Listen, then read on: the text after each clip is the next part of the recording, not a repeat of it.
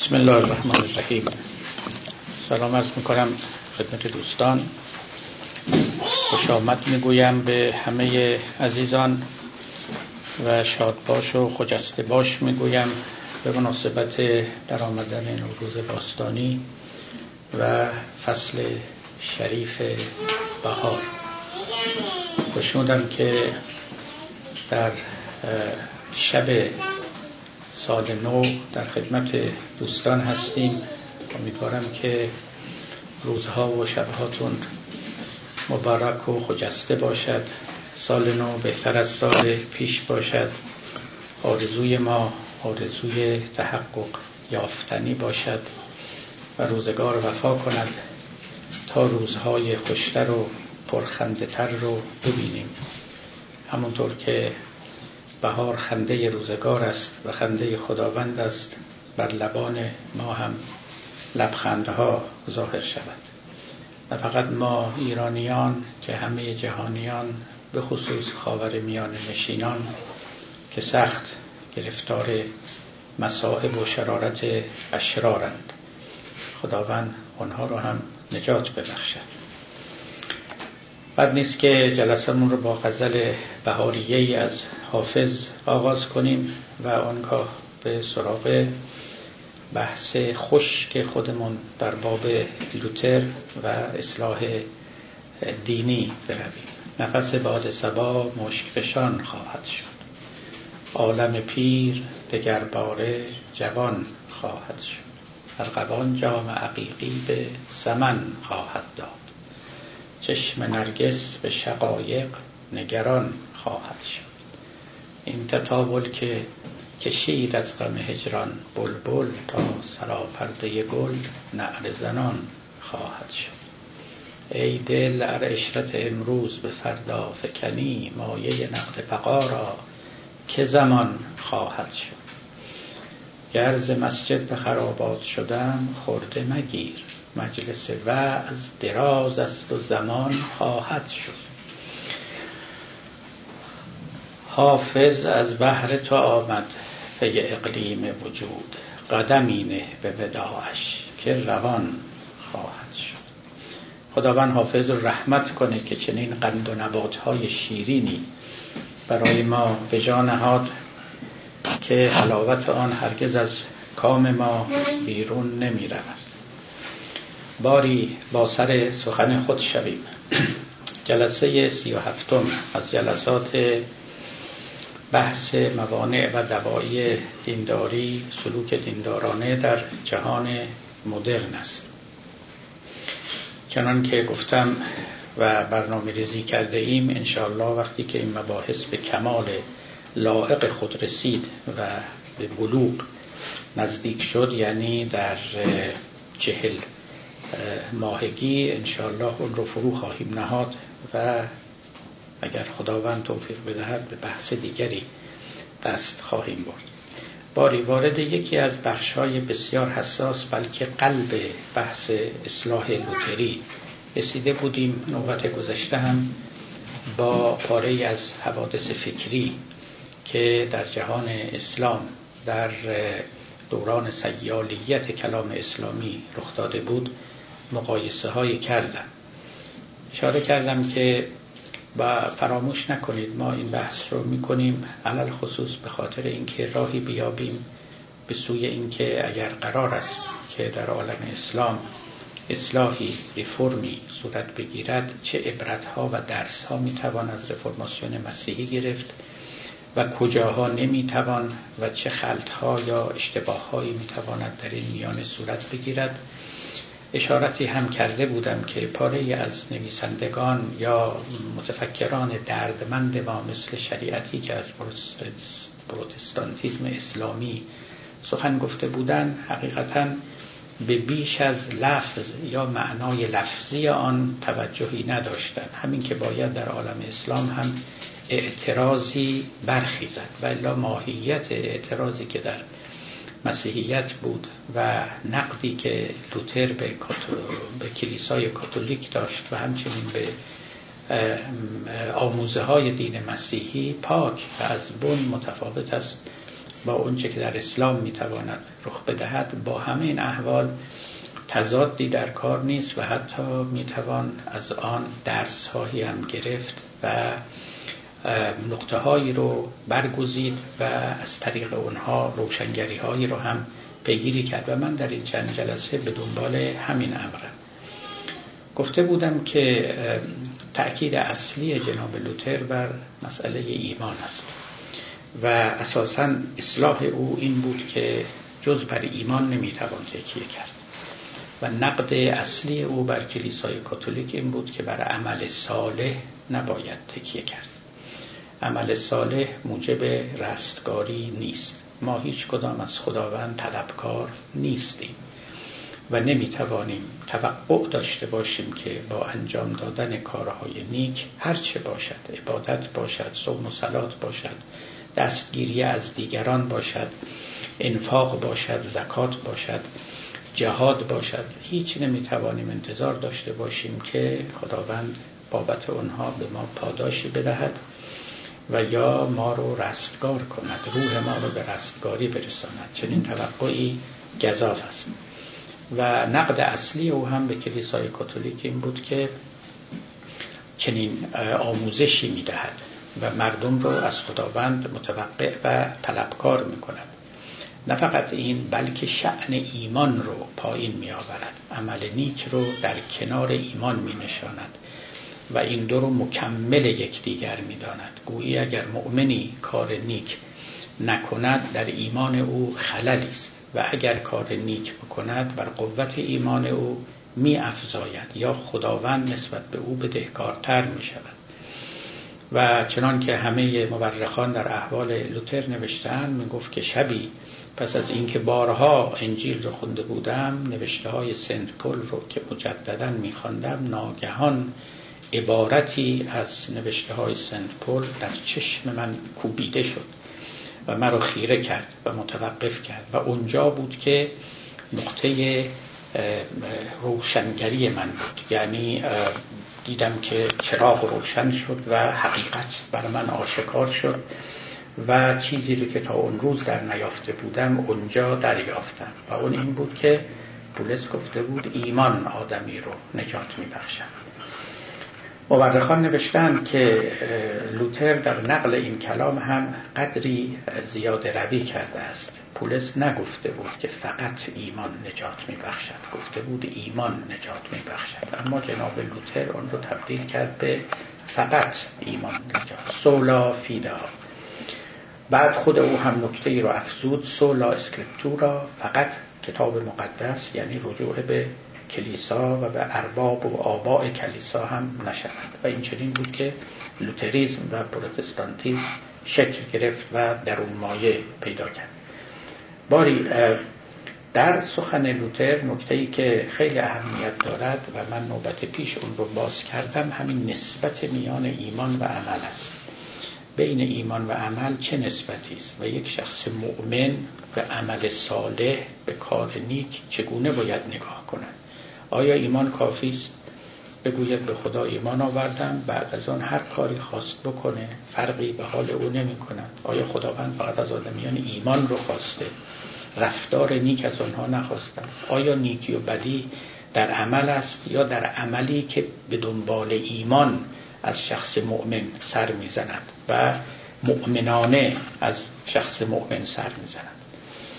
اینها سوالاتی است که در مقابل جناب لوتر و در ریفرم او مطرح است یعنی مطرح کردند خود مسیحیان خود کاتولیک ها و با او چالش های بسیار کردند نوبت قبل من گفتم و مفصلا آوردم که ما در عالم اسلام در یکی دو قرن ابتدایی تقریبا همه این سوالات رو در میان مسلمانان می‌بینیم که مطرح شده است و کوشیدند که برای آنها پاسخهایی فراهم کنند و به دلیل تنوع پاسخها تنوع مکاتب هم رخ داده است. یعنی فرقه های مختلف کلامی پدید آمده.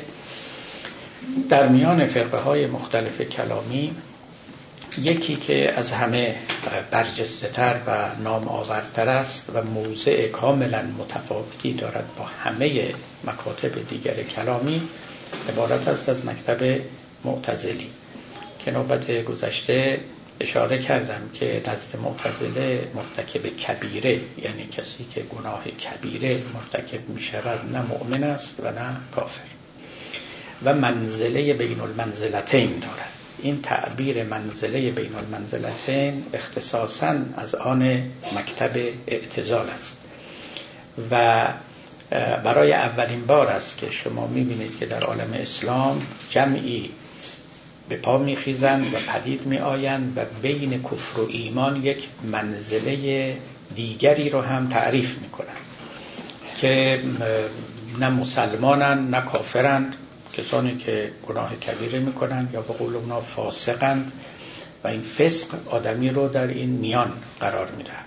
حالا بحث هایی هم داشتن راجع به اینکه خداوند در قیامت با اینها چه کار خواهد کرد اینا آیا مخلدن در عذاب جاودانه در جهنم خواهند بود یا آمرزیده خواهند شد.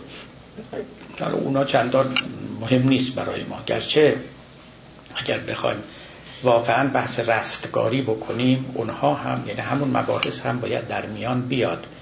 چون بالاخره رستگاری یک پایش عبارت هست از رفاهی و نعمتی که مؤمنان در آخرت و در حیات دیگر خواهند داشت. ولی فعلا من به اونها نمی پردازم ولی منزله بین المنزلتین یک آموزه کاملا نوظهوری بود در میان مسلمانان. شیعیان و اشاعره در اینجا تقریبا رأیشون مشابه هم بود. اینکه ایمان استقلالی دارد از عمل. گرچه که این استقلال رو خوب تعریف نمی کردن. اما به هر حال می که مؤمن با عمل زشت با گناه کبیره از دایره ایمان خارج نمی شود و کسانی هم بودن مثل خوارج که می‌گفتن مرتکب کبیره قطعا کافر است و حتی مستحق قتل است یعنی حکمش حکم ارتداد است و میکشتن و کسانی هم بودن به نام مرجعه که می‌گفتن که هیچ فرقی ندارد. مسلمانی که عمل زشت می‌کنه با اون که عمل نیک می‌کنه و اینها رو به خدا باید واگذار کرد. مرجعه یعنی واگذار کنندگان به خدا. و آخرون مرجون لامر الله اما ان یعذبهم و اما ان یتوب علیه اینها همه بودن و معتزله در این میان قرار داشتن.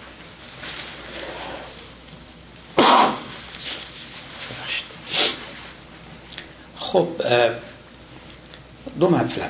یکی فهم بهتر کلام لوتر و انقلاب او در عالم مسیحیت و یکی هم فهم بهتر مواضع اسلامی در این باب و مخصوصا اینکه یک مصلح امروزین در این میان چه موضعی باید بگیرد. من اشاره کردم این بسیار امر مهمی است گرچه که ما اون رو مقفول نهاده مخصوصا مسلحان ما بدون اینکه به این زرافت ها توجه کنند دائما بر عمل نیک تأکید کردند من اشاره کردم که حالا نام نمی‌برم چه در میان پاره از روحانیون نو اندیش ما و پاره از متفکران انقلابی ما این که کار نیک کار نیک است. فرق نمی کند که کافر انجام بدهد یا مسلمان انجام بدهد. می گفتند که کمونیست ها که در فکر برانداختن ستم هستند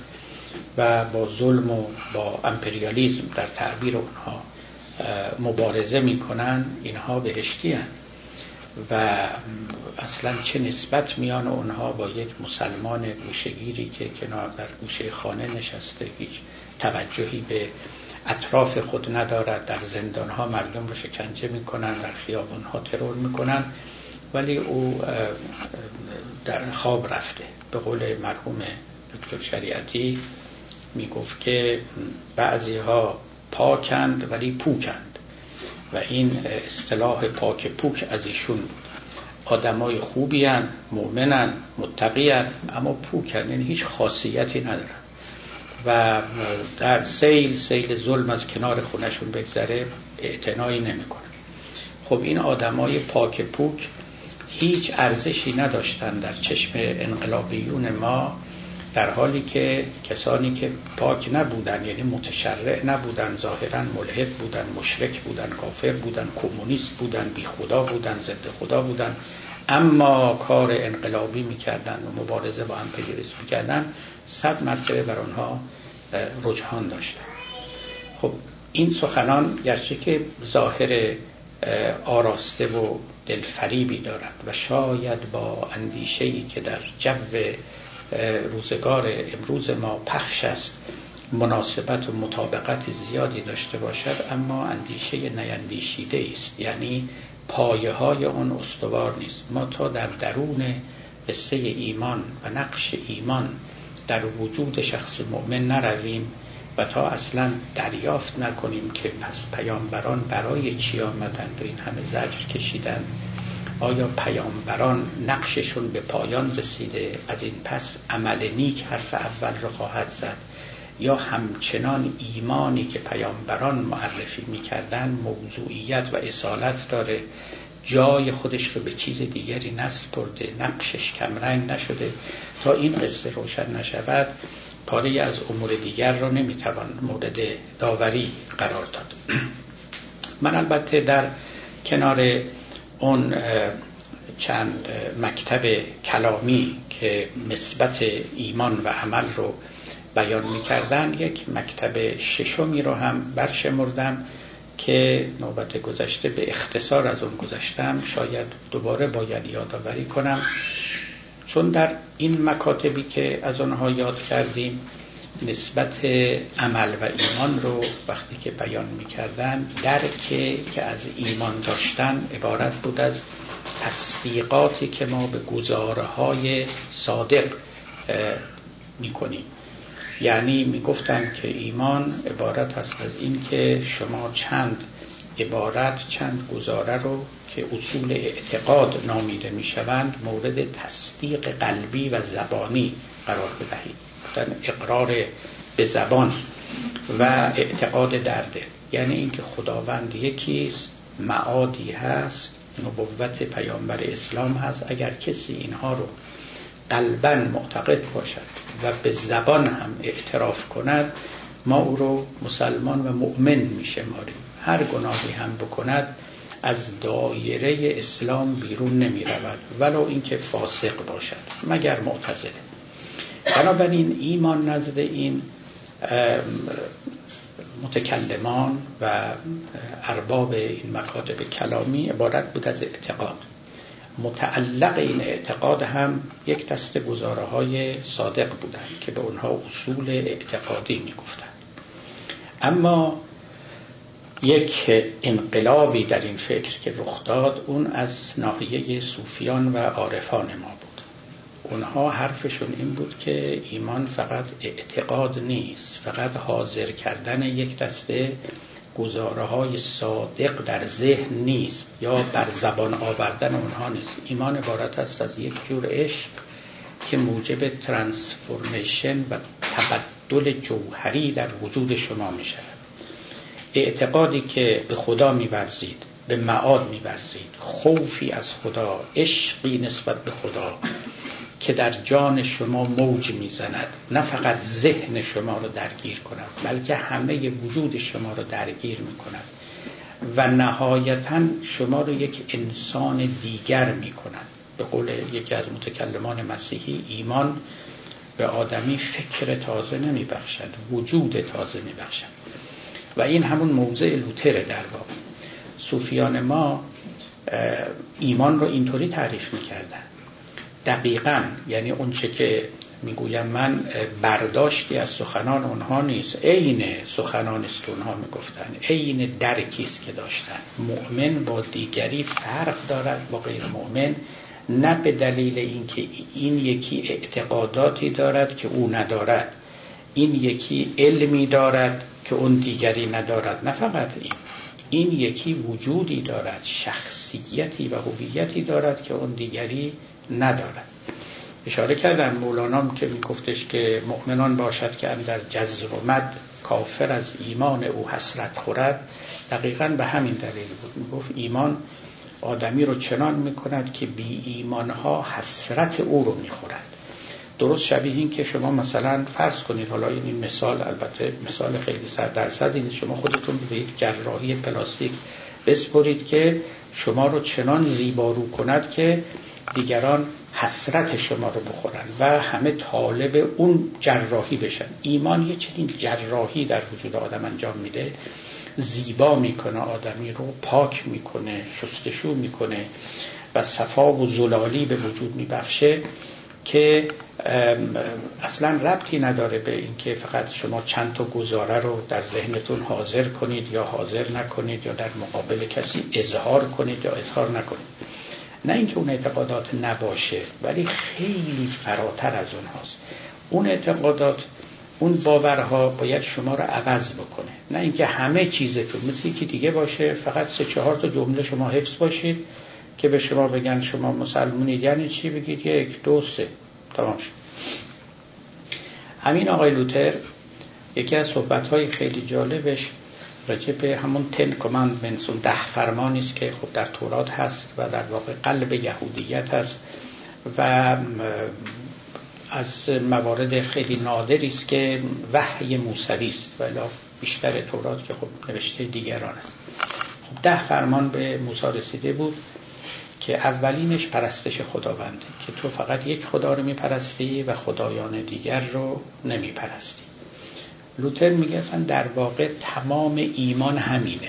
بقیه اون فرمان ها در دل همینه تو فقط خدا رو میپرستی یعنی خدا همه وجود تو رو فرا می‌گیره. خدایان دیگر رو نمیپرستی؟ یعنی هیچ چیز دیگری. نه خدایان روی زمین نه ارباب قدرت نه ارباب ثروت. می‌بینید که این سخنان برای ما هم ناآشنا نیست. ما هم از توحید همین چیزها رو می‌فهمیم. به شرط اینکه البته فقط ذهنی نباشد و در می هم کارگر بیفتد. باری ایمانی که صوفیان معرفی می‌کردن یک چنین چیزی بود. در تصوف ما از ایمان گزارعی عبور کردیم. خیلی این مهمه. رسیدیم به ایمان عشقی ایمان خوفی. و من هر دوتای اینها رو میگم چون ما هر دو جور ایمان یعنی تصوف داریم. تصوف خوفی داریم و تصوف عشقی. تصوف ما قبل مولانا و بعد از مولانا. ولی هر دو ایمانن به خاطر اینکه هر دو وجود شما رو پر می‌کنن. این فوق العاده مهم است. یکی شما رو پر می‌کند از خوف خداوند شما رو می‌کند یک مؤمن خائف سر تا پا. یا شما رو پر می کند از عشق خداوند شما رو می کند مؤمن عاشق. اما نه مؤمنی که فقط معتقد است یعنی اعتقاداتی در ذهن داره بلکه این وجودش سر تا پا عوض شده است. این ایمانی بود که صوفیان می‌گفتن مولانا در مصنوی دفتر چهارم است یا پنجم اونجا میگه این نماز و روزه و حج و جهاد هم گواهی دادن است از اعتقاد. میگه بله نماز روزه جهاد همین اعمال عبادی و شرعی که مؤمنان انجام می‌دهند البته گواه اعتقاد اونهاست. نشان می‌دهد که چیزی دارند اعتقاد در لیک نور سالکی که از حد گذشت. نور او پر شد. بیابانها و دشت شاهدیش فارغ آمد از شهود. و از تسلس ها و جانبازی و جود پس مجو از وی گواه فعل و گفت که از او هر دو جهان چون گل شکفت. می‌گوید که در آدمیان در مؤمنان عادی بله همین اعمال نیک گواه اعتقاد و ایمان آنهاست. اما کسی که ایمان در عمق جانش نشسته یعنی روشن شده. روشن شده. این تعبیر روشنی رو به کار می‌برد که خیلی بودایی هم هست این تعبیر. ریک نور سالکی که از حد گذشت نور او پر شد. بیابانها و دشت شاهدیش فارغ آمد از شهود و از تسلس ها و جانبازی و جود از بس زیباست حاجت به گواهان نداره. شاهدیش فارغ آمد از شهود. خیلی شعر زیبایی هم هست. و از تسلس ها و جانبازی از فرط زیبایی احتیاج ندارد که گواه بر زیبایی خودش بیاره. از فرط زیبایی احتیاج به عمل نداره تا عمل نشان بدهد که او مؤمن است. اصلا خودش یه پارچه مجسمه ایمان است. می‌بینید که چقدر ما داریم به یک مرزی نزدیک میشیم که عمل رو در نسبت با ایمان تخفیف می‌کنه. تحقیر می‌کنه. میگه عمل شرط یا علامت ایمان مؤمنانی است که باید از اونها علامت خواست. چون ایمان چندان در جان اونها به تمکین ننشسته است. وجود اونها مجسمه ایمان نشده است. زیبایی اونچنان در آنها آشکار نیست که ما بی اختیار در مواجهه با اونها اعتراف به زیبایی اونها بکنیم. اونها باید گواه بیارن که زیبان که خوبن که پاکن که مؤمنن. اما موجوداتی هستند مؤمنانی هستند که ایمان از اونها میباره هستن الگوی ایمانن اینها. شاهدیش فارغ آمد از شهود و از تسلس ها و جانبازی و جود. پس مجو از وی گواه فعل و گفت. از اون دیگه گواه نخواه که از او هر دو جهان چون گل شکفت. در واقع دیگران باید به اون نگاه کنن ببینن مؤمن یعنی چی. نه اینکه شما به عمل نگاه کنید و بگویید که مؤمن یعنی چی. در حقیقت از نظر لوتر و از نظر این صوفیان چنان که قبلا گفتن مهمترین کاری که یک مؤمن می‌کنه همون ایمان آوردنه. بقیه کارا نسبت به او خیلی ارزشش کمتره و نازلتره. ما معمولا عموما الا افراد وارد و متبهر ایمان رو اولین کار می‌دونیم کوچکترین کار می‌دونیم تا بعدا کارهای مهم انجام بدیم. میگیم ایمان آوردیم خدا رو قبول کردیم پیامبر رو پذیرفتیم. حالا بریم سراغ کارهای مهم جهاد بکنیم زکات بدهیم خدمت به خلق بکنیم و امثال اینها. حقیقتش این هستش که در منطق ایمانی اگر ما ذهنمون رو از منطق سکولار قدری دور بکنیم یعنی عمل رو به خودی خود نمره ندیم عمل رو و فعل رو در کنار فائل نمره بدهیم. ببینیم تا فعل از چه فائلی سر می‌زند. عمل مؤمنانه است یا عمل غیر مؤمنانه؟ اگر اونجوری فکر بکنیم مهمترین کاری که یک مؤمن می‌کنه ایمان آوردن است. خیلی کار مهمی هم هست. برای اینکه اون دیگه عبارت نیست از جاری کردن چند تا جمله بر زبان. دیدین گاهی مثلا کسانی می‌روند نزد علما مثلا یه مسیحی است مؤمن میشه مسلمان میشه. خب اینا چیکار می‌کنن؟ میگه اشهد ان لا اله الا الله. این ایمان هویتیه. این اسلامه که همون هویت است. ولی ایمان خیلی کار سختیه. اون نوبت براتون از کردم. گفتم که در عصر با یزید به یک یهودی گفتن بیا مسلمان شو. گفت اگر ایمان اونیست که با یزید داره من طاقتشو ندارم. اگه اونیست که شماها دارید رغبتشو ندارم. خلاص. ببینید مهمترین کاری که یک مؤمن می‌کنه ایمان آوردن است. خیلی شبیه توبه کردن است. ببینید فرض کنید که گناهکاری گناهان سنگینی کرده. توبه خیلی استغفر الله گفتن نیست. نیست. این رو خود پیشوایان دین هم گفتن. عوض شدن این آدمه که بعد از او دیگه توبه گناه نکنه. سر تا پایانم بعد عوض شد توبه خیلی کار سنگینی. به همین دلیل وقتی که توبه کرد واقعا گناهاش آمرزیده میشه. آمرزیده میشه یعنی خودش عوض میشه. همین تمام شد. خودش پاک میشه. خودش شستشو میشه. مثل یه انسانی که خیلی آلوده است خیلی چرکه. این وقت خودش رو بشوره دیگه شسته دیگه دیگه پاک میشه یا انسان دیگری میشه.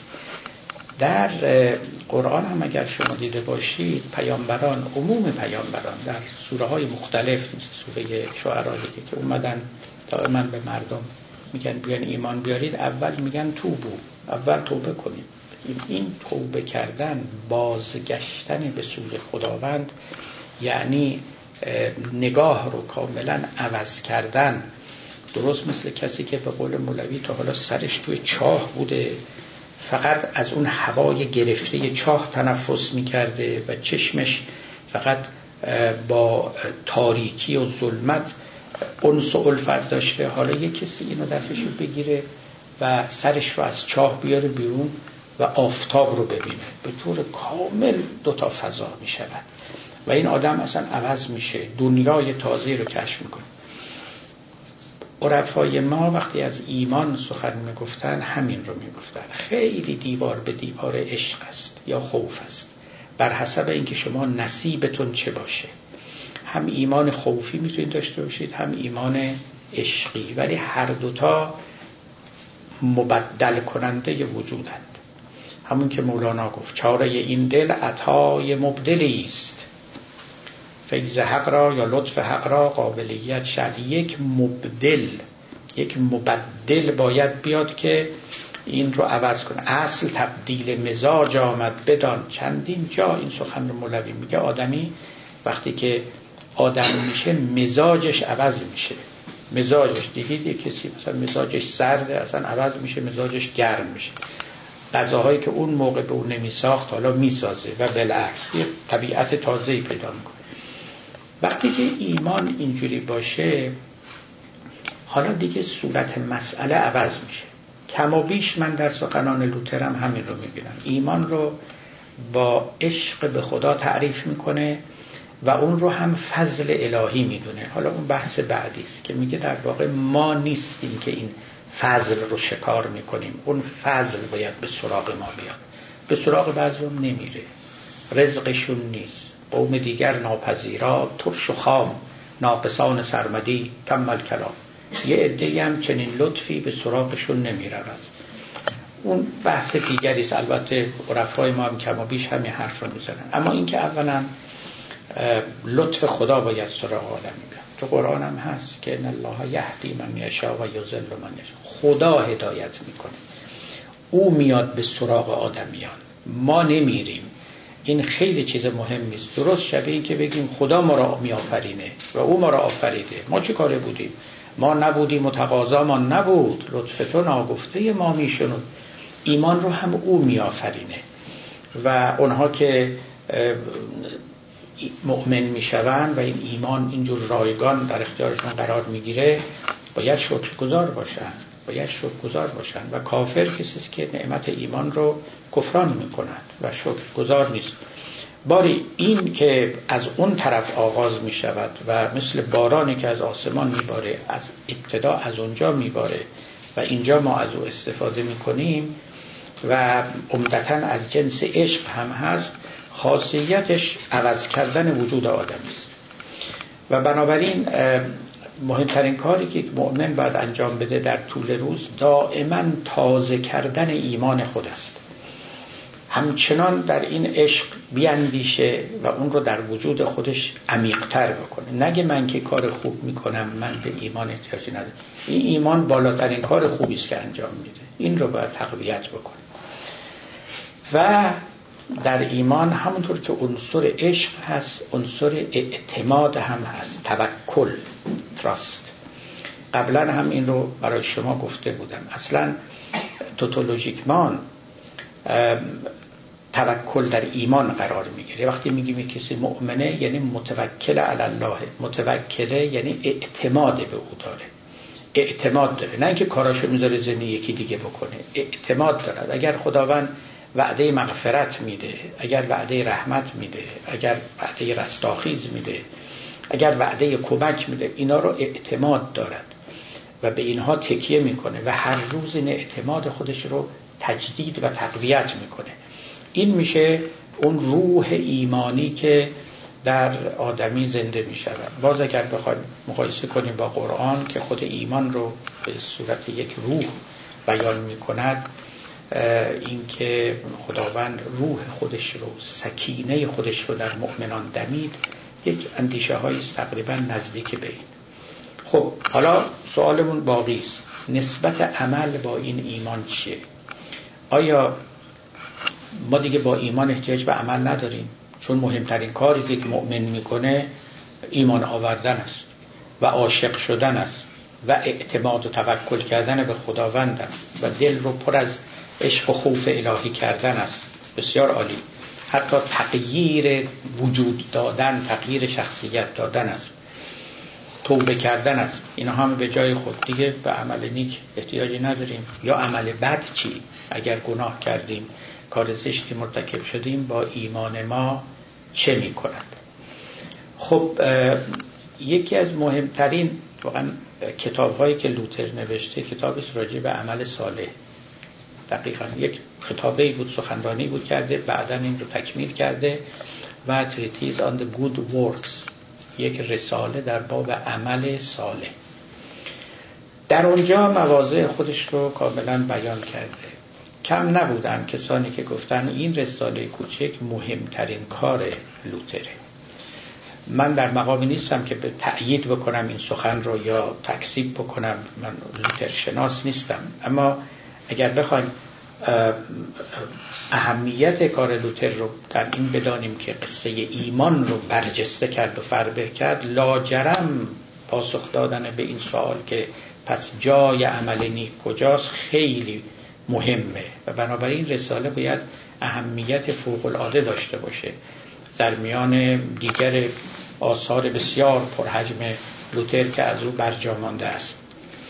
خلاصه سخن آقای لوتر در این کتاب می‌دونید چیه؟ جالبه هم بدیهیه و هم قابل توجه میگه اصلا این بحث خیلی این سوال چندان محلی از اعراب نداره. آدم خوب خود به خود کار خوب ازش سر می‌زنه. اصلا شما نپرسید از من که آیا من کار خوب بکنم یا نکنم؟ اگر این فائل اگر این سرچشمه پاک است شستشو شده است لاروبی شده است این دیگه مسئله ای نداره. این خودش کار خوب می‌کنه. هرچه اون خسرو کند شیرین کند. واقعا. نه اینکه انسان خطا کار نیست. اینا که همه سر جاشه. معصوم که نمیشه.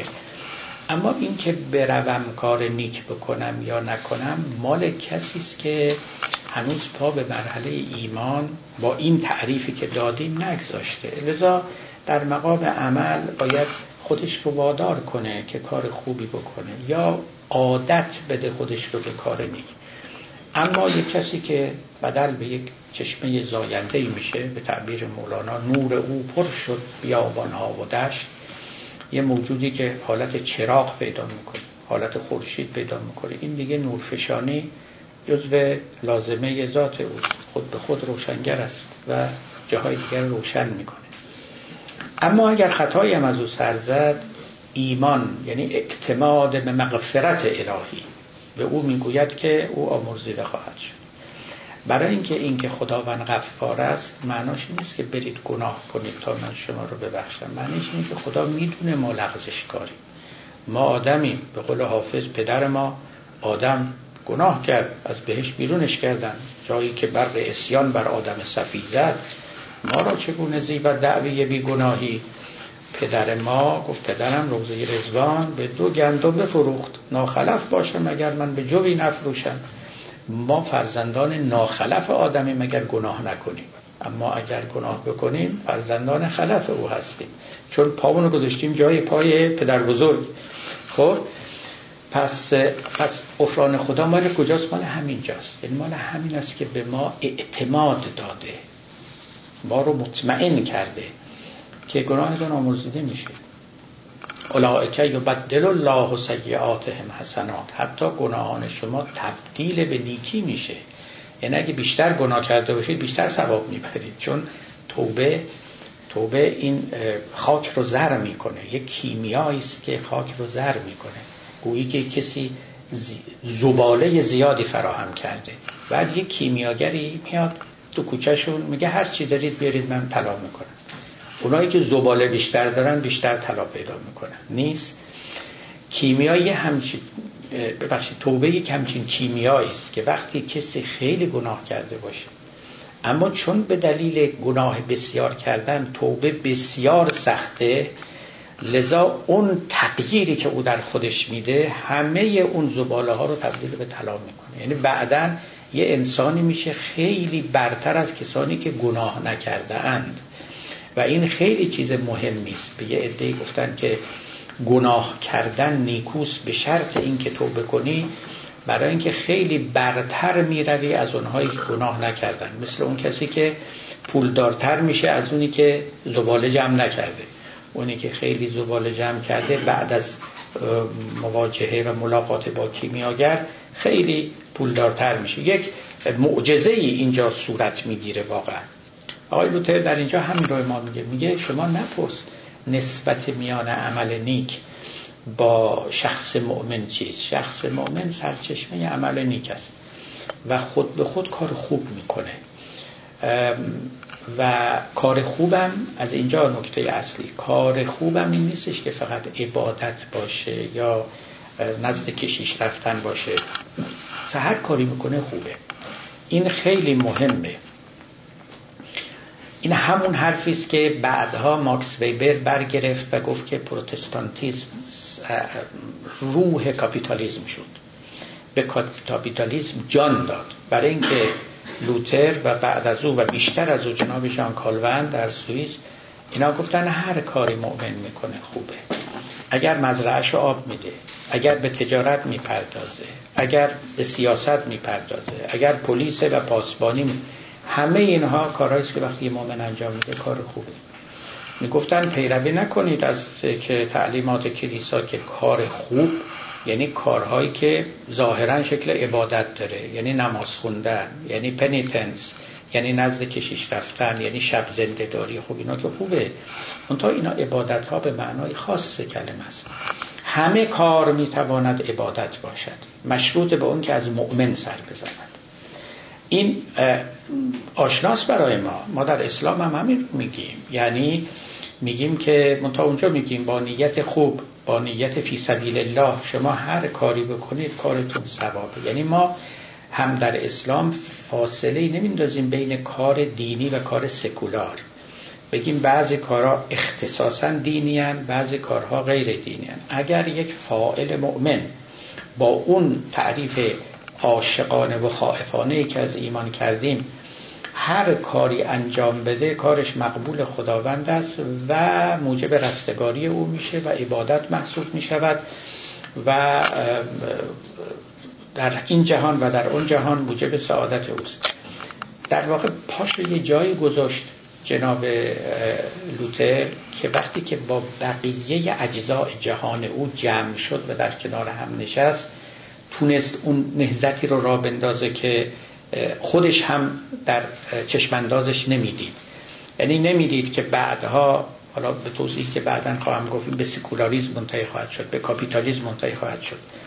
ولی یک کسی مثل آقای ماکس وبر آمد و در 1905 1905 خیلی سال مهمیه. من هر وقت جایی می‌خونم ذهنم به خیلی جاها میره. شما تاریخ علم اگر بخونی 1905 1906 مشروطه ما بود که درست شد. 1905 تئوری رلاتیویتی آقای اینشتین اعلام شد. 1905 کتاب رادیواکتیویتی آقای رادرفورد نوشته شد و بسی چیزهای دیگه. 1905 کتاب اخلاق پروتستانتیزم و روح کاپیتالیسم منتشر شد. توسط آقای مارکس وبر تقریبا 120 سال 110 سال ایشون یکی از حرفای خیلی اساسیش که در واقع رویاروی تئوری مارکس قرار می‌گیره این است که روبناها هم اثر دارن در اقتصاد. این چنین نیست فقط زیربنا چنان که مارکس می‌گفت. دین روبناست. اخلاق از نظر مارکس روبناست. حقوق روبناست. فقط تولید و ابزار تولیدی و روابط تولیدی است که زیر بناست و اونهاست که به جامعه شکل میبخشه به جامعه فکر میبخشه به جامعه دین میبخشه اخلاق میبخشه. اینا خب تئوری های خیلی کلاسیک مارکسیسم دیگه. جناب مارکس وبر خب روبروی این ایستاد دیگه. گفت ما یک نمونه خیلی بارز و برجسته در تاریخ اروپا داریم که خلاف رأی مارکس فتوا می‌دهد. و اون عبارت است از نهضت ریفرم پروتستانتیسم. او کوشید که توضیح بده که چه در اروپا تعلیمات لوتر نهایتا بدون اینکه او خواسته باشه و او اصلا در ذهنش آورده باشد به کجا منتهی شد؟ به روح کاپیتالیسم.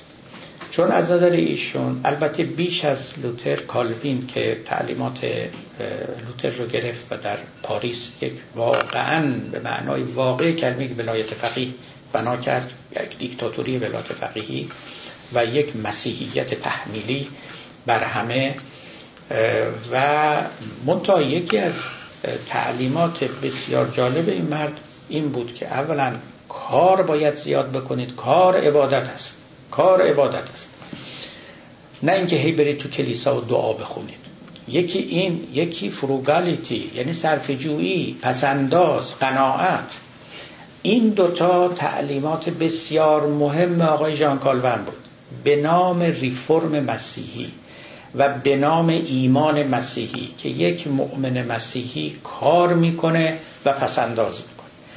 جناب ماکس وبر دقیقا همین رو گرفت. دقیقا همین رو گرفت. گفت قبلا کلیسای کاتولیک به پیروان خودش ترک دنیا می آموخت به قول سعدی ما که ترک دنیا به مردم آموزند خیشتن سی مقله اندوزند. خب خودشون هم سی مقله می اندوختن و یکی از انتقادات بزرگ لوتر به کلیسا بود که شما تو فساد مالی غرق شدید.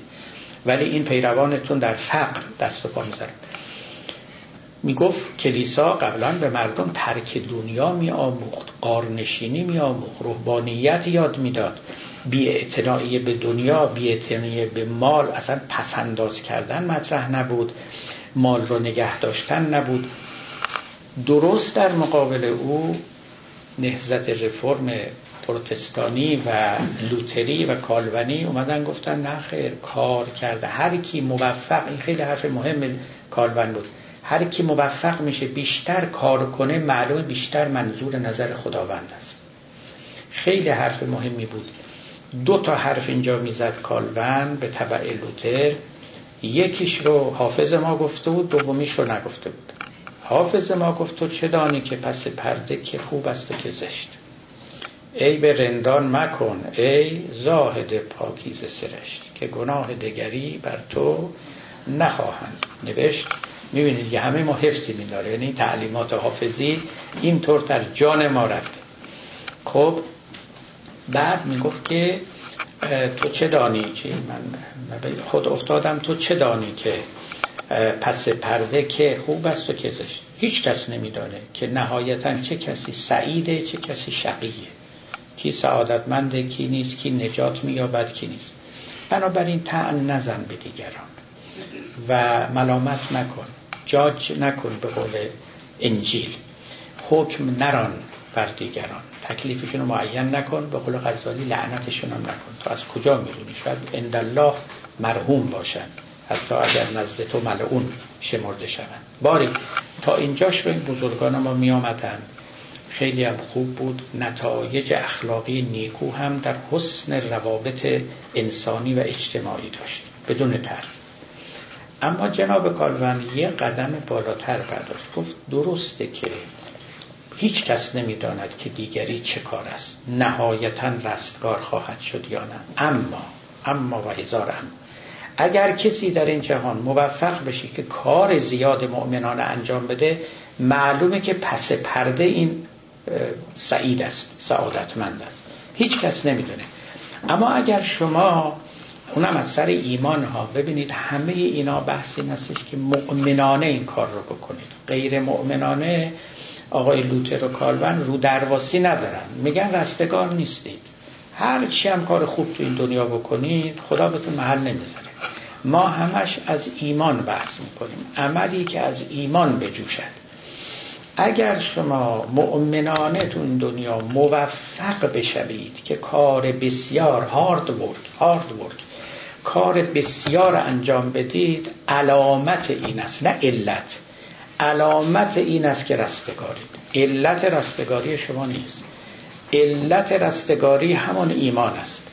اما کار خوب علامت رستگاری است. بنابراین آری تو چه دانی که پس پرده که خوب است و که زشت؟ همینطوره هیچ کس نمیدانه اما می‌تونی گمان بزنی.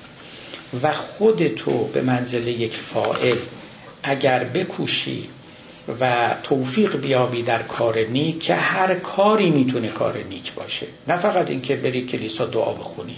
هر کاری می‌تونه کار تجارت یک تجارت موفق داشته باشی. کار نیکی داری انجام میدی. عبادت می‌تونه علامت رستگاری تو هم باشه.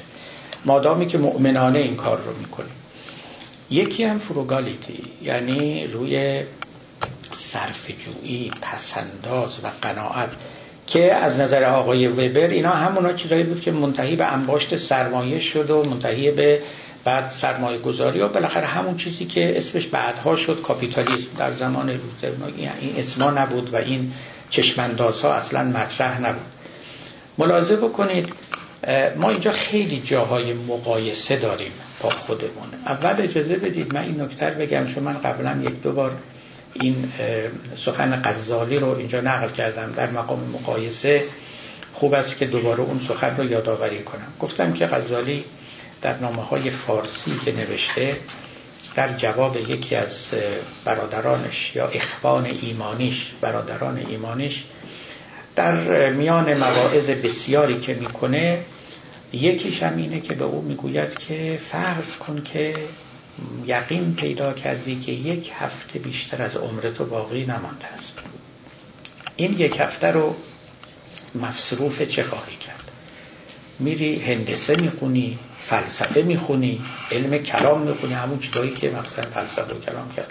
غزالی خیلی بدش می‌خواد از اینا. میری اینا رو می‌خونی میری ریاضیات می‌خونی. یا اینکه یه کار دیگه می‌کنی یه فکر دیگه می‌کنی دنبال تأمین و تحصیل سعادت آخرت میری. از نظر غزالی لابد مجاهدت با نفس می‌کنی و امثال این چیز حالا ما اگر بخوایم از طریق لوتر جواب اینو بدیم میری میری کار می‌کنی همین. کار برو کار میکن. مگو چیز کار؟ که سرمایه جاودانی است. برای اینکه اگر موفق بری برو تجارت تو ادامه بده. هیچ اشکالی نداره. برای اینکه موجب رستگاری نه ولی علامت رستگاری است و کار مؤمنانه کار است. کار است عبادت است. ما با این مفاهیم ناآشنا نیستیم اما گاهی این مفاهیم در کانتکست قرار می‌گیره. یعنی کنارش قبلش بعدش چیزهایی رخ می‌دهند که اون چیزها این مفاهیم رو زنده می‌کنن حیات میبخشن و موجب آثار مهم بعدی میشن. گاهی هم خفه میشن میمیرن بیجون باقی میمونن تو یک کناری تا بعد یک کسی بیاد اینا رو کشف کنه. خب خلاصه کنم. بیشتر می‌خواستم همین را عرض بکنم. نسبت عمل و ایمان. از نظر جناب لوتر ایمان حیات بخش به عمل است. بدون ایمان عمل مرده است. کار خوب یا کار بد مهم نیست. اصلا مرده است. برای اینکه عمل شما کار نیک محسوب بشه اونم نه موجب رستگاری. این رو من تکرار می‌کنم. علامت رستگاری. موجب رستگاری هم ایمانه. باید این با روح ایمان زنده باشد. درست درست یک تعلیمی در کلیسای قبل از لوتر بود عکس این. می‌گفت که عمل ایمان رو زنده می‌کنه. درست در مقابل این بود. با عمل نیک شما ایمانتو زنده می‌کنی لوتر درست خلاف اینو می‌گفت. تنها راه رستگاری ایمان است. عمل هیچ مدخلیتی نداره. خیلی خوب. ممکنه که این سخنان قدری هم مبالغه آمیز باشه. ما اینجا نمی‌خوایم پیروی از لوتر بکنیم. من فقط دارم سخن او رو میگم. برای اینکه معلوم بشود که این سخنان چه نقش مهمی رو بعدا بازی کرد در تاریخ اروپا. همچنین سخن دیگر او در باب قصه تفسیر کتاب مقدس که به او خواهیم پرداخت. حالا ما اینجا بالاخره چه موضعی باید بگیریم؟ در حدی که من می‌دانم و آثار مسلحان دینی خودمون رو کافی دهم این برادران عزیز که حال همکاران هستیم همه در قصه ایمان ماها خیلی کار نکردیم. حقیقتا. با اینکه کلام سیال اسلامی در دو قرن اولیه پس از وفات پیامبر موج می‌زند. از مباحث آزاد در باب ایمان اسلام و امثال اینها. ولی این مباحث بعدها کاملا تعطیل شد. چرا تعطیل شد؟ به خاطر اینکه اسلام بدل به یک هویت شد. و اگر بدل به یک هویت صلب سخت صلب سخت استخوانی شده جا افتاده انعطاف ناپذیر به طوری که با کمترین شبهه شما خارج از دایره اسلام می رفتی و خارج از دایره اسلام رفتن همان و جان رو باختن همان و همه چیز رو باختن و ساقط شدن همان.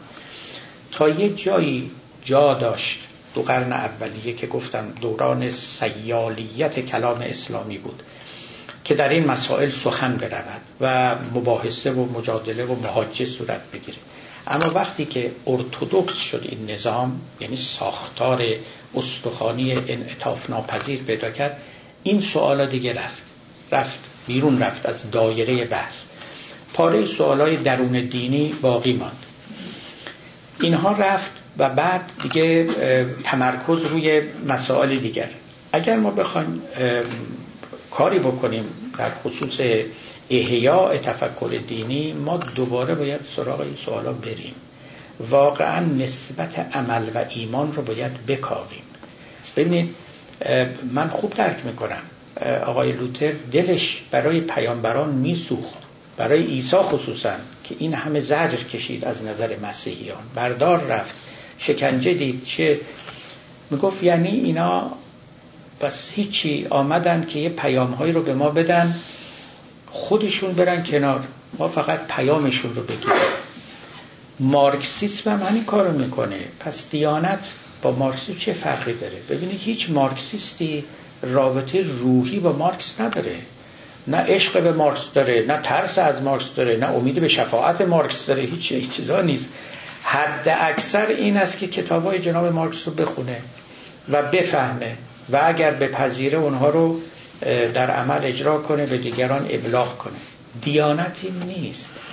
من این رو خیلی در کتاب بست تجربه نبوی این نکته من خیلی تأکید کردم. دیانت یه رابطه روحی است که شما با پیغمبرتون پیدا می‌کنید. با ولیتون پیدا می‌کنید. و از طریق ولیتون با خداوند. عرفای ما اصلا همش همین حرف رو می‌زدن. حل دین و الا الحب مگه دین غیر از محبت است؟ معناش این بود. دین فقط ارتودکسی نیست آموزه نیست یک رشته تعلیمات نیست. مارکسیسم هم همینه ولی مارکسیسم که دین نیست. در دیانت یه چیزی یه رابطه محبتی ولایتی پیدا می شود بین شما و محبوبتون بین شما و پیامبرتون. اون در واقع ستونی است و رشته استواری است که شما رو در دایره دیانت قرار میده.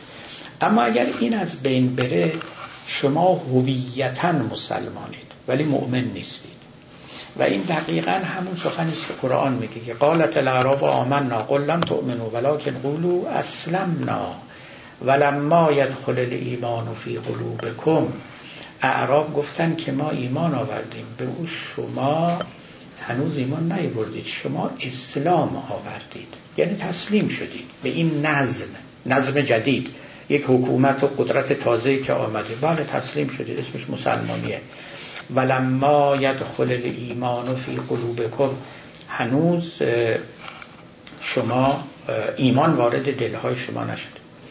در جای دیگه باز در همین مسیر و راستا که ایمان لطف الهی است فضل الهی است اسلام نه اسلام شمایید. مسلمان بشید. یعنی بیاید تو دایره مسلمان ها اظهار کنید که من مسلمانم. یمنون علیک انا اسلمو به پیغمبر میگه اینا به تو منت می‌ذارن که ما اومدیم مسلمان شدیم. قل لا تمنو علیه ولی الله یمن علیکم ان هداکم ایمان به من منت نذارید. خدا بر شما منت می‌ذاره که ایمان رو به شما داد. منت نداره به پیامبر. اینکه یک قلب عاشقی به شما داد یک قلب خائفی به شما داد. ملاحظه کنید ما به دلیل قلبه سکولاریزم بر عصر خودمون ایمان رو ایمان عاشقانه و خائفانه رو چندان که باید بها نداده ایم. ایمانی که ترانسفورمیشن شخصیت در اوست عوض شدن تبدل جوهری این این رو اونقدر که باید مورد اعتنا و سرمایه گذاری قرار ندادیم بیش از همه به عمل اهمیت دادیم. عمل مبارزانه عمل مجاهدانه عمل مسلمانانه. و در افتادن با ظلم خدمت کردن به خلق که هم هم نیکوست. اما کمتر از خودمون پرسیدیم که جای ایمان کجاست. و هر وقت هم اسمی ازش در میان آمده و کسی خواسته بحث مستوفایی بکنه فکر کردن خب داره یه مقداری تصوف میبافد و اینها. فراموش کردیم که ایمان خیلی امر مهمی است عمل هر اهمیتی داشته باشه نسبت به ایمان ثانوی است و از شخص نیک عمل نیک صادر می شود و از شخصی که خودش ذاتا شستشو نشده و پاکیزه نیست اعمالش حالا بگیم مرده است بگیم چی به درد این دنیا می‌خوره خلاصش. این اندیشه سکولار مفهوم ایمان رو نزد ما تضعیف کرده. لذا در پروژه اصلاح دینی و احیاء دینی یکی از مقولاتی که باید مجددا مورد توجه قرار بگیره مورد احیا قرار بگیره قصه فیث قصه ایمانه. اولا باید از نو در دل ادبیات دینی و آموزه های دینی رفت. از نو باید به سراغ اون کلام سیال دوران آغازین تاریخ فرهنگ اسلامی رفت. از نو این کلام رو باید سیال کرد و اون هم در دنیای جدید. این رو باید از نو تعریف کرد. به گمان من این همه تأکید بر کار کار به خودی خود نمی‌تواند تمام اون چرا که در دین هست به دست بدهد. من یه جای گفته بودم که دین فر بهتر است از ایدئولوژی. حالا باید بگم ایمان فر بهتر است از عمل. و شخص مؤمن بیش از کار نیک می کند کار بسیار مهمی که انجام می دهد ایمان آوردن است. و این ایمان آوردن است که او عوض میشه اصلا. نه عوض شدن هویتی عوض شدن شخصیتی و حقیقتی. و در آنجاست که دیگه هرچه اون خسرو کند شیرین کند چون درخت تین که جمله تین کند. به پایان می‌بریم. مجددا تبریک میگم. سال نو رو که در راه هست انشالله عوض بشیم. هممون با بهار پرخنده که از راه می‌رسد و ما انشالله سال دیگر همدیگر رو خواهیم دید. و سلام علیکم. فرمودید بین اسلام و ایمان این تفاوت هست که میشه گفت اسلام آوردیم ولی خدا میگه ایمان وارد قلبتون نشد. قبلش فرمودید که دیانت یه حب به ولی هست. این دیانت این همون ایمان. این فرق داره. نمیشه کسی ایمان به خدا داشته باشه و عشق به خدا رو داشته باشه ولی اون وسط یه ولی یه ولی خاکی و بشری نباشه که گاردش بکنه به ایمان خدا. میشه؟ چرا میشه؟ یعنی تو اون دیانت نمیشه. ممکنه خود شما از یه راه دیگری خدا رو کشف کرده باشید. و خب ببینید پیامبران همینطور بودن دیگه. خودشون خدا رو کشف کرده بودن. بعد به دیگران معرفی می‌کردن. ممکنه شما پیامبر باشید. ممکنه نباشید. از این یه از مرحله دیانت میشه رد شد و به ایمان رسید. همه اینا ممکنه. همه اینا ممکنه. بله هیچ کدوم محال نیست. بله.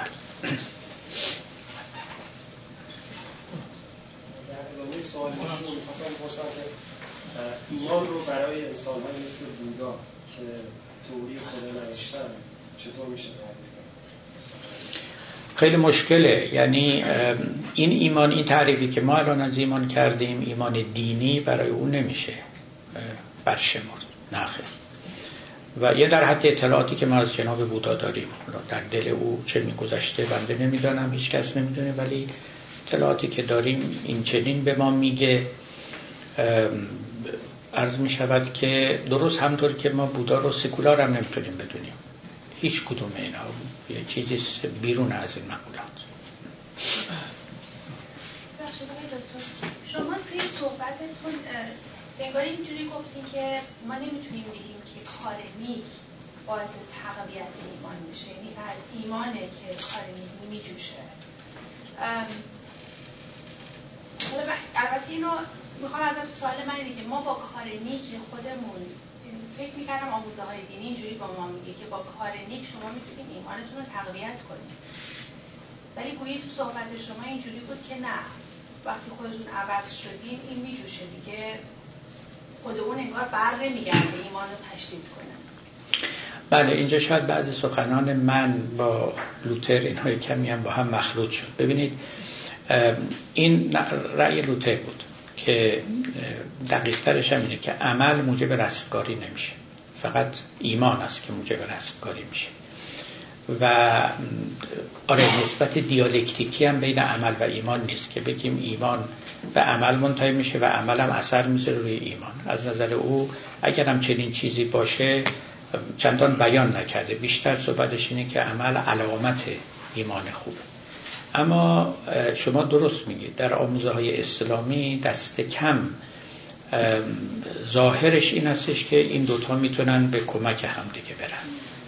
و احتمالا عمل نیک به خودی خود هم می‌تونه یک فوایدی داشته باشه. اما اینا کاوشی بیشتر از این لازم داره. یعنی اون چی که ظاهرا گفته شده است این چیز هست بله.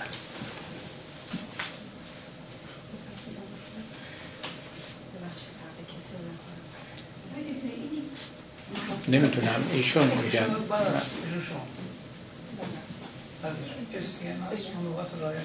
شما. چون دستتون خیلی میگردونی منظور چیه منم نمی‌دونم منظور شما کیه حالا شما این بفرمایید. خیلی از مولانا شما ذکر کردین که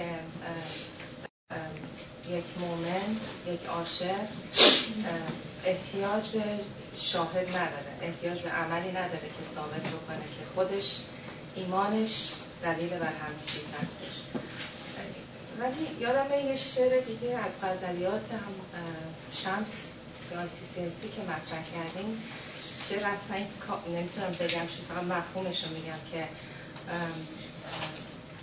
یک به درجه عاشقی. وقتی یک شخص می‌تونه برسه که حاضر بشه از سرش بگذره و بعد که این سر از دستات هزاران سر میرویه.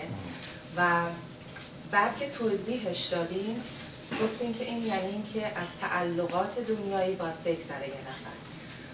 و وقتی که خب پس نشون میده که اول از تعلقات دنیوی آدم باید بگذره تا به عشق برسه یا به همون ایمان برسه. این دوتا چیز مختلفه. از تعلقات دنیوی گذشتن یعنی یعنی یه عملی رو انجام دادن. این دوتا شعر دوتا جهت دوتا سوی مختلف داره که من خود متوجهش نشدم. بله درست بله. بله بله درست میگید. یعنی اینا رو باید تا کنار هم که می نشانیم حد و مرزش رو کاملا معین کنیم. اگر قرار بر این باشه که ایمان یک بخشش و فیض الهی باشه. کمان که هم عارفان ما گفتند و هم لوتر بر او خیلی تأکید می‌کنه. وقت در اون صورت ظاهرا مقدمه هم لازم نداره. شما مشمولش میشید. درست. حالا اگه بخوایم مثال خیلی سادهش بزنیم که آمدن پیامبر لطف الهی ما هیچ کوششی نمی کنیم برای اینکه پیغمبری بیاد. ولی پیغمبر میاد. بعدم اگر صداش به گوش ما برسه خب به گوش ما رسیده دیگه. یعنی یه نعمتی مجانی رایگان نصیب ما شده فیض الهی به ما رسیده. بنابراین می‌بینید وقتی که صحبت از لطف الهی است خیلی جاها به همین معناست. یعنی که از اون طرف به این سو سرازیر میشه. از این طرف کسی کاری نمی‌کنه. اما اینکه حالا چرا خداوند این کار رو یه وقت و در مورد پاره افراد می‌کنه جای دیگه نمی‌کنه ما اونو نمیگیم اون اسمشو می‌ذاریم حکمت الهی و مصلحت الهی اینا. به این معنا ایمان البته همینطوره یعنی لطف خداوندی است. اما یه وقتا هست که حالا شما قصد کردید که به یه درجاتی برسید. می‌تونید شما از یه جاهای آغاز بکنید. که ممکنه جواب بده ممکنه هم از جواب نده. یعنی همونی که مولانا میگه مثلا از تعلقاتم بگذاری یا فلانی ولی هیچ معلومی شما به مقصد برسید. تضمینی درش وجود نداره. ولی گاهی هست که بدون اینکه این مقدمات رو انجام بدید می‌رسید. اما سخن مولوی این است که در واقع شما وقتی عاشق شدید یا مؤمن شدید قدرت بر ترک تعلقات پیدا می‌کنید. یعنی این نیست که او رو به شما میده. اونه که می‌تواند چنین توانایی به شما ببخشه. چون به قول خودش میگه عشق را عشق دگر برد مگر. اون فرمول خیلی مهم مولوی این است. میگه وقتی شما عاشق یه چیزی هستید این عشق رو نمیشه از سرشان برون کرد مگه اینکه یه عشق دیگه بیاد. یعنی یه کسی عاشق پوله. هزاری هم شما اینو موعظه بکنید عاشق دیگه دیگه خودشو باخته. فقط وقتی می‌تونید این رو از این عشق بکنید که یه عشق دیگری براش بده یه چیز دیگری به همان اندازه دلش رو پر کنه. دیگه این دلش سرد میشه نسبت به اون عشق اولیش و به این طرف میاد. با موعظه اینم که بارها می‌گفتن که نصیحت گفتن آسان است سرگردان عاشق را ولی که با که می‌گویی که نتواند پذیرفتن. واقعا نصیحت گفتن آسان است. اما برای اینکه شما اون میل رو از او بکنی باید یه شخصیت دیگری به او ببخشی و یک تعلق خاطر تازه برای او فراهم بیاوری. خود به خود از اون اولی جدا میشه دل می‌کنه. بله.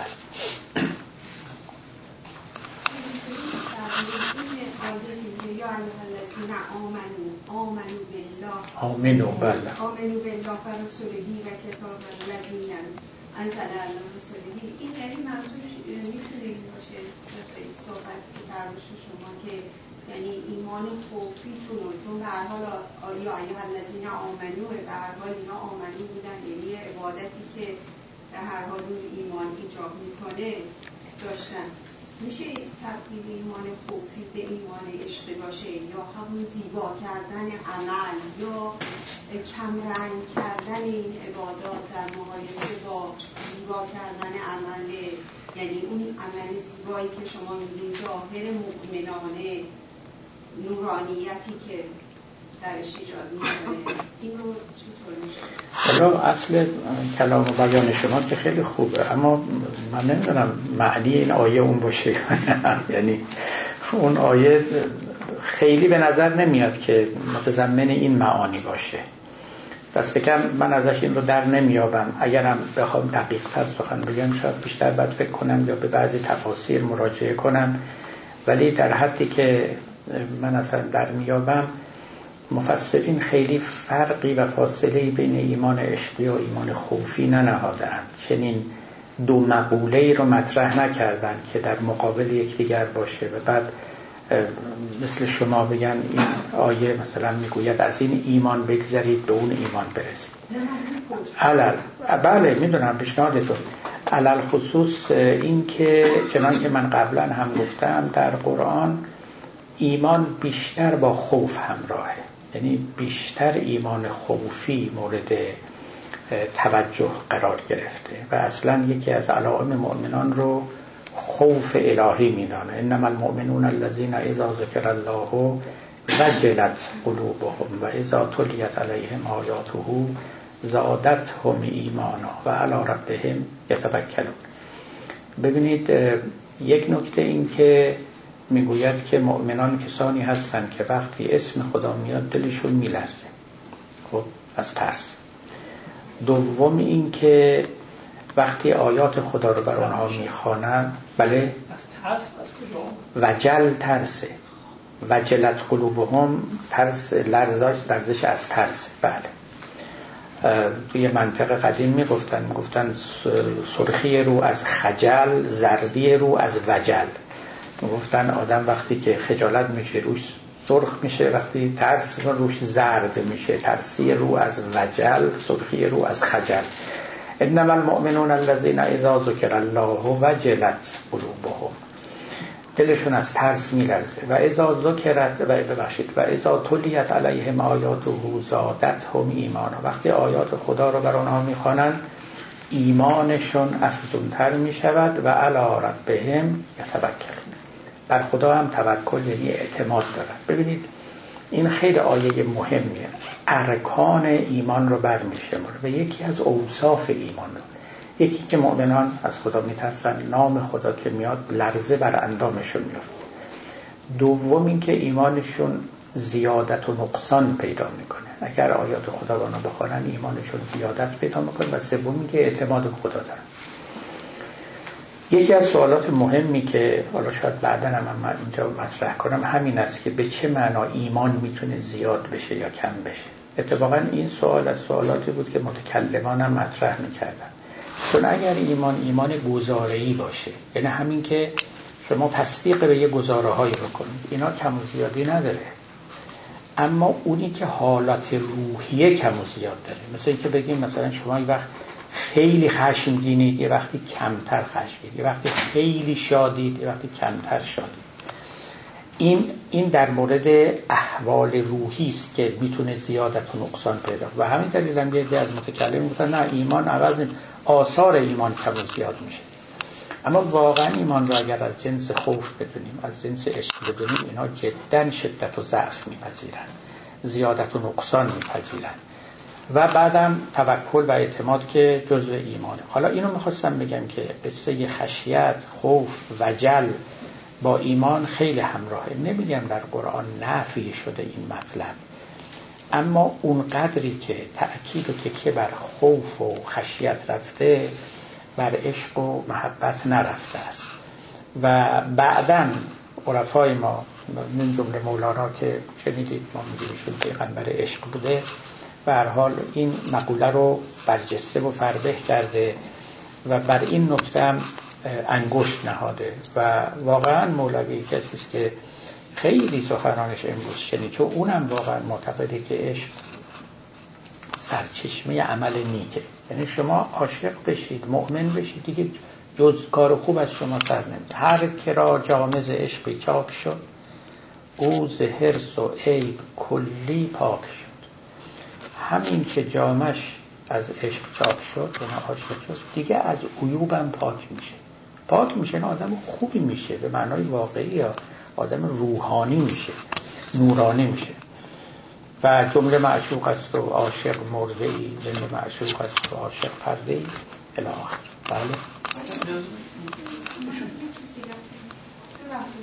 این که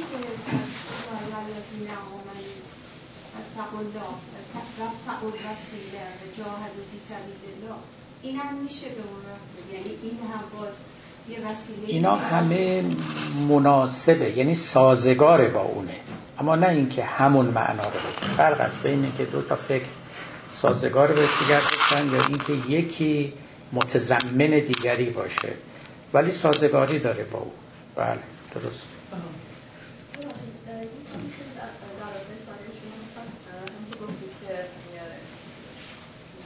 برای یک خب به پیامبرش داره هم اگه میشه توضیح کنید خب برای چه شکلی باشه؟ من دقیقا نفهمیدم چی منظور یکی از چرا با اینکه ما همین کار کار نیستیم و برای ما همین کار کردن برای ما تعریف شده و برای جدا میاد توی مسیح جمعی کنابده چرا؟ برای ما باعث کاپیتولیسیون آن فعالیت بیش از حدمون نشد. و شاید بخاطر هم نیستش که مصنفای ما سعی کردن میگن کار خوبه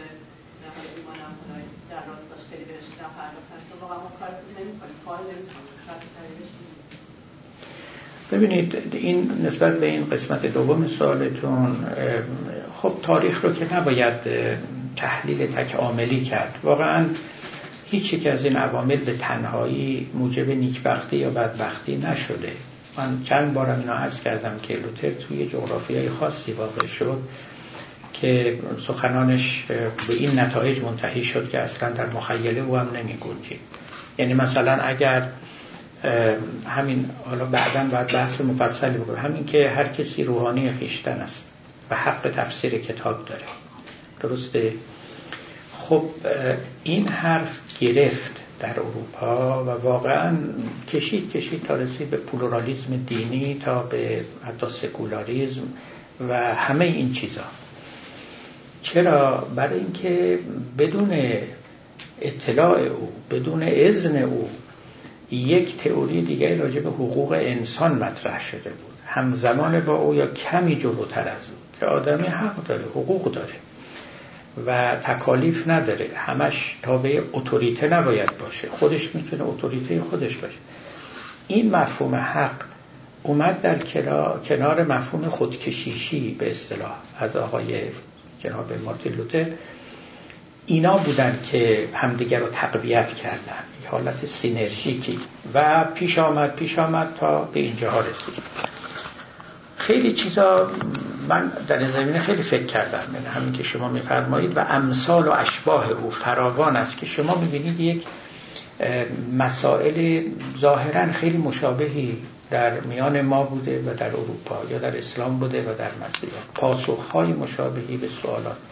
اما لزوما اون راه رو طی نکرده که یعنی راه های مشابهی طی نکردن. یکی به یک مقاصدی منتهی یکی به یک مقاصدی خب دلیلش هم روشنه. این هستش که ما یک متحرک واحد در اینجا نداریم. صد تا هزار تا 500 هزار تا متحرک اینا همه با همدیگه حرکت می‌کنن بعد در هم می‌روند و این اندماج ها و این تداخل ها و تفاعل ها خب حوادث میآفرینه. بله ما خب اشعریت هم من پاره از ایده های لوتر خیلی اشعریه اتفاقا.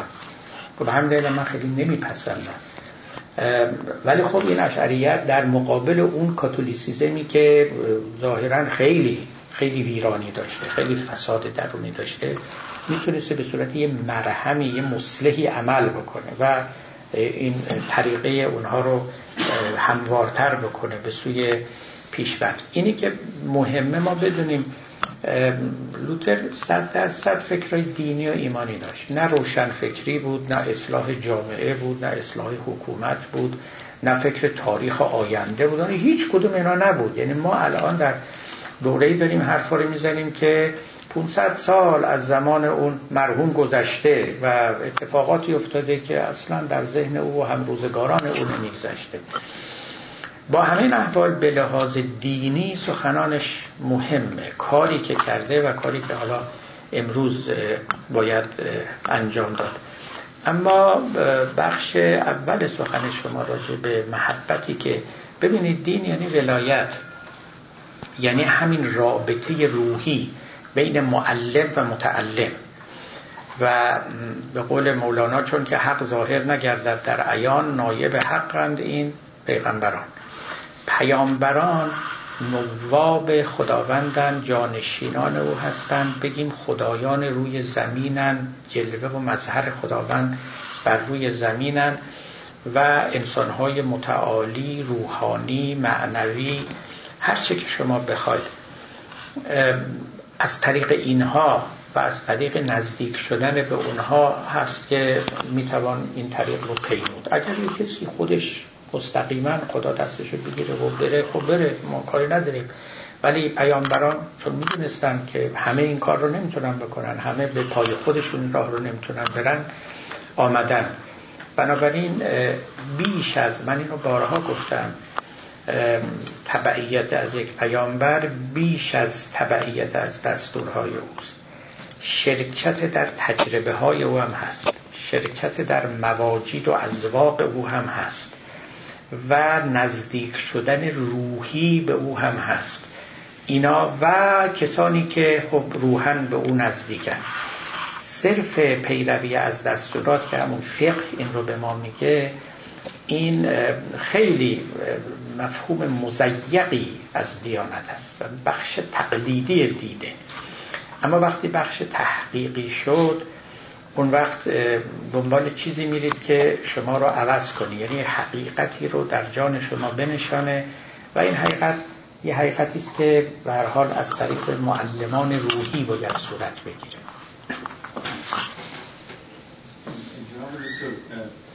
آیا ما دین واحد داریم یا دین های مختلف و متعدد؟ اگر دین های مختلف و متعدد داریم ما در اینجا از کدام دین صحبت می‌کنیم؟ منظورتون خب خودتون بذارن جواب خودتون می‌دونین. دین های متعددی هستن در دنیا. ما اینجا خب البته بیشتر از اسلام سخن میگیم ولی شما شاید منظور دیگری داریم از این سوال. بعد آن از لوتر صحبت می‌کنن از مسیحیت صحبت کردن در حالی که ادیان بعضی ها بعضیشون نفهم می‌کنن. مثلا ایمان بعضی مسلمان است که بعضی مسیحی ها مثلا یهودا را مؤمن نمی‌دانند. این چطور می‌تونن ما را برستگاری هدایت کنن آیا راهی است که که ما مثلا مسیحیت یا یهودیت مسلمان ندانیم مؤمن ندانیم باز رستگار شویم. خب اونا مسلمان که نیستن. بالاخره مسلمانی یه هویتی است. اونا مسلمان نیستن. ولی ایمان مسیحی ایمان دیگه هیچ فرقی نمی‌کنه. چون ایمان یه ارکانی داره. عبارت است از عشق خوف به خداوند عبارت است از اعتماد به خداوند. دل بستن و تکیه کردن بر رحمت او بر مغفرت او هر جا اینا باشه این ایمان چیزی دیگری نیست. من همیشه گفتم اسلام ما یه اسلام داریم یه دونه بیشتر نداریم. منتها اسلام موسوی داریم اسلام عیسوی داریم اسلام محمدی داریم. ولی همه اینا یه دین را آوردن. برای اینکه همهشون در واقع شما رو به خدای واحد هدایت می‌کنن هر کدوم البته به سبک خودشون شرایعشون یعنی احکام و فقهشون متفاوته ولی ایمانشون یکی فرقی نداره. سلام سلام. شما در صحبت کردین درباره معلمان روحی. و بعد نقش ایمان و عمل هم هست در اینجا. یک فردی که در جامعه عمل خیر می‌کنه آدم خطکش داره می‌دونه این فردی آدم خیری هستش. حالا خطکش شما برای معلمان روحی یک فرد بخواد اون معلم روحی خودش رو در جامعه بشناسه چه چیزی هستش؟ یه وقتی شناخته این سلامه من دارم برسیم. چه می‌دونم بله. پیدا میشن. امیدواریم. بله. این اقبال راجع به این مسئله ایمان و عمل چون یادمه که یه بحثی داشتیم راجع به مارکس فرمودیم که اقبال میگه که قلبش مؤمن اما دماغش کافر است اینو اینجا چطور؟ آیا اون معتقد به عمل نیکه به تنهایی هم بوده؟ اقبال یا مارکس؟ اقبال. چون اقبال راجع به مارکس میگه. بله.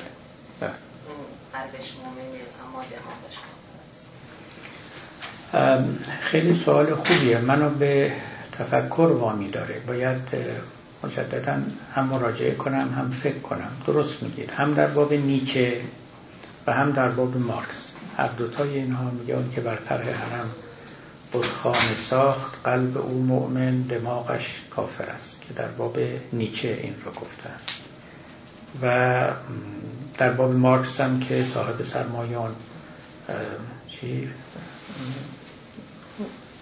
نسل خلیل از نسل خلیل یعنی اون پیغمبر بی جبرئیل حق در کلام در کلامش حق به باطل مزمر است قلب او مؤمن دماغش کافر است. در باب مارکس هم همین رو میگه. اما این روشنه که منظورش چیه؟ من در اینجا فکر نمی کنم قرضش ایمان دینی باشه. قلب او مؤمن دماغش کافر است. در واقع تقریبا معناش این هستش که یه تجربه دینی دارد. اما ذهنش با دلش انتباق نداره. یعنی در دل در قلب اینا مؤمن بودند به این معنا که عاشق انسانیت بودند. مایل به رهایی آدمیان بودند.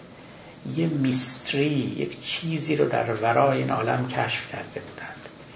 از پاره از آلودگی ها هم رهایی یافته بودن یا می‌خواستن رهایی پیدا خلاصه چنین عشقی در دلشون میجوشید. لذا قلبشون دماغشون کافر بود.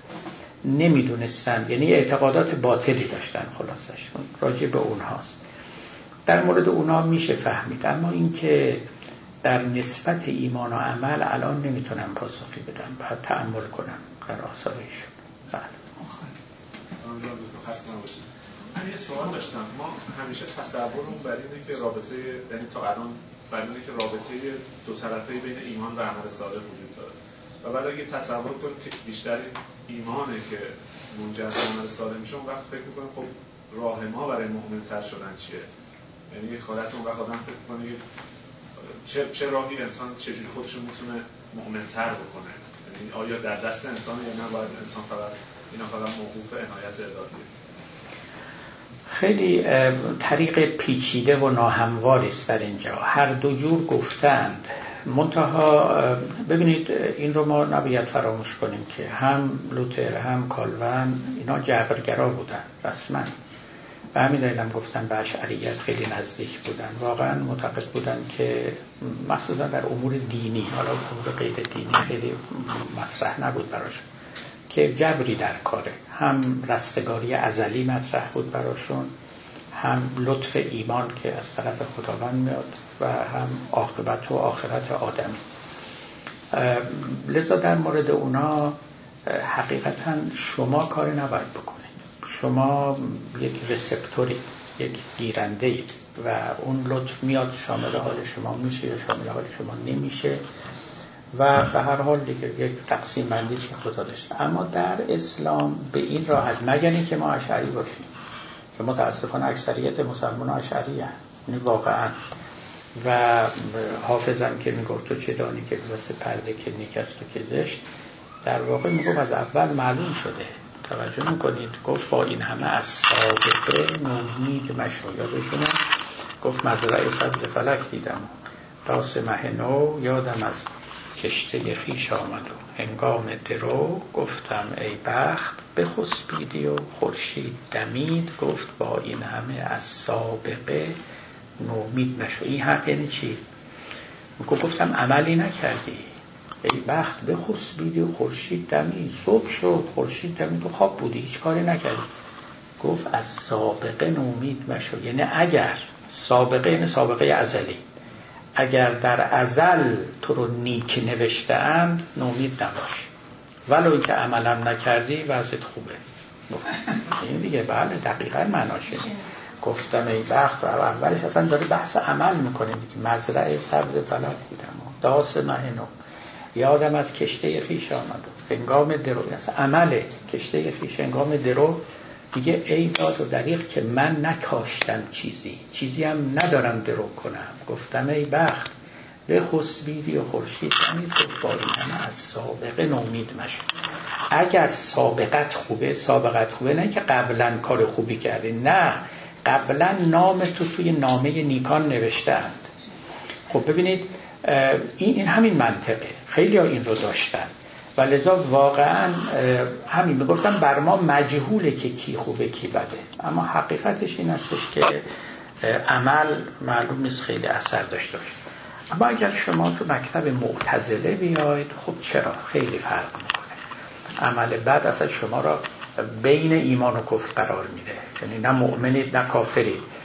و بر خودش مستقلا پاداش داره. بستگی به این مکتب داره که شما از کدوم پیروی کنید بسیار بسیار عالی. دوستان رو به خدا میسپاریم. تا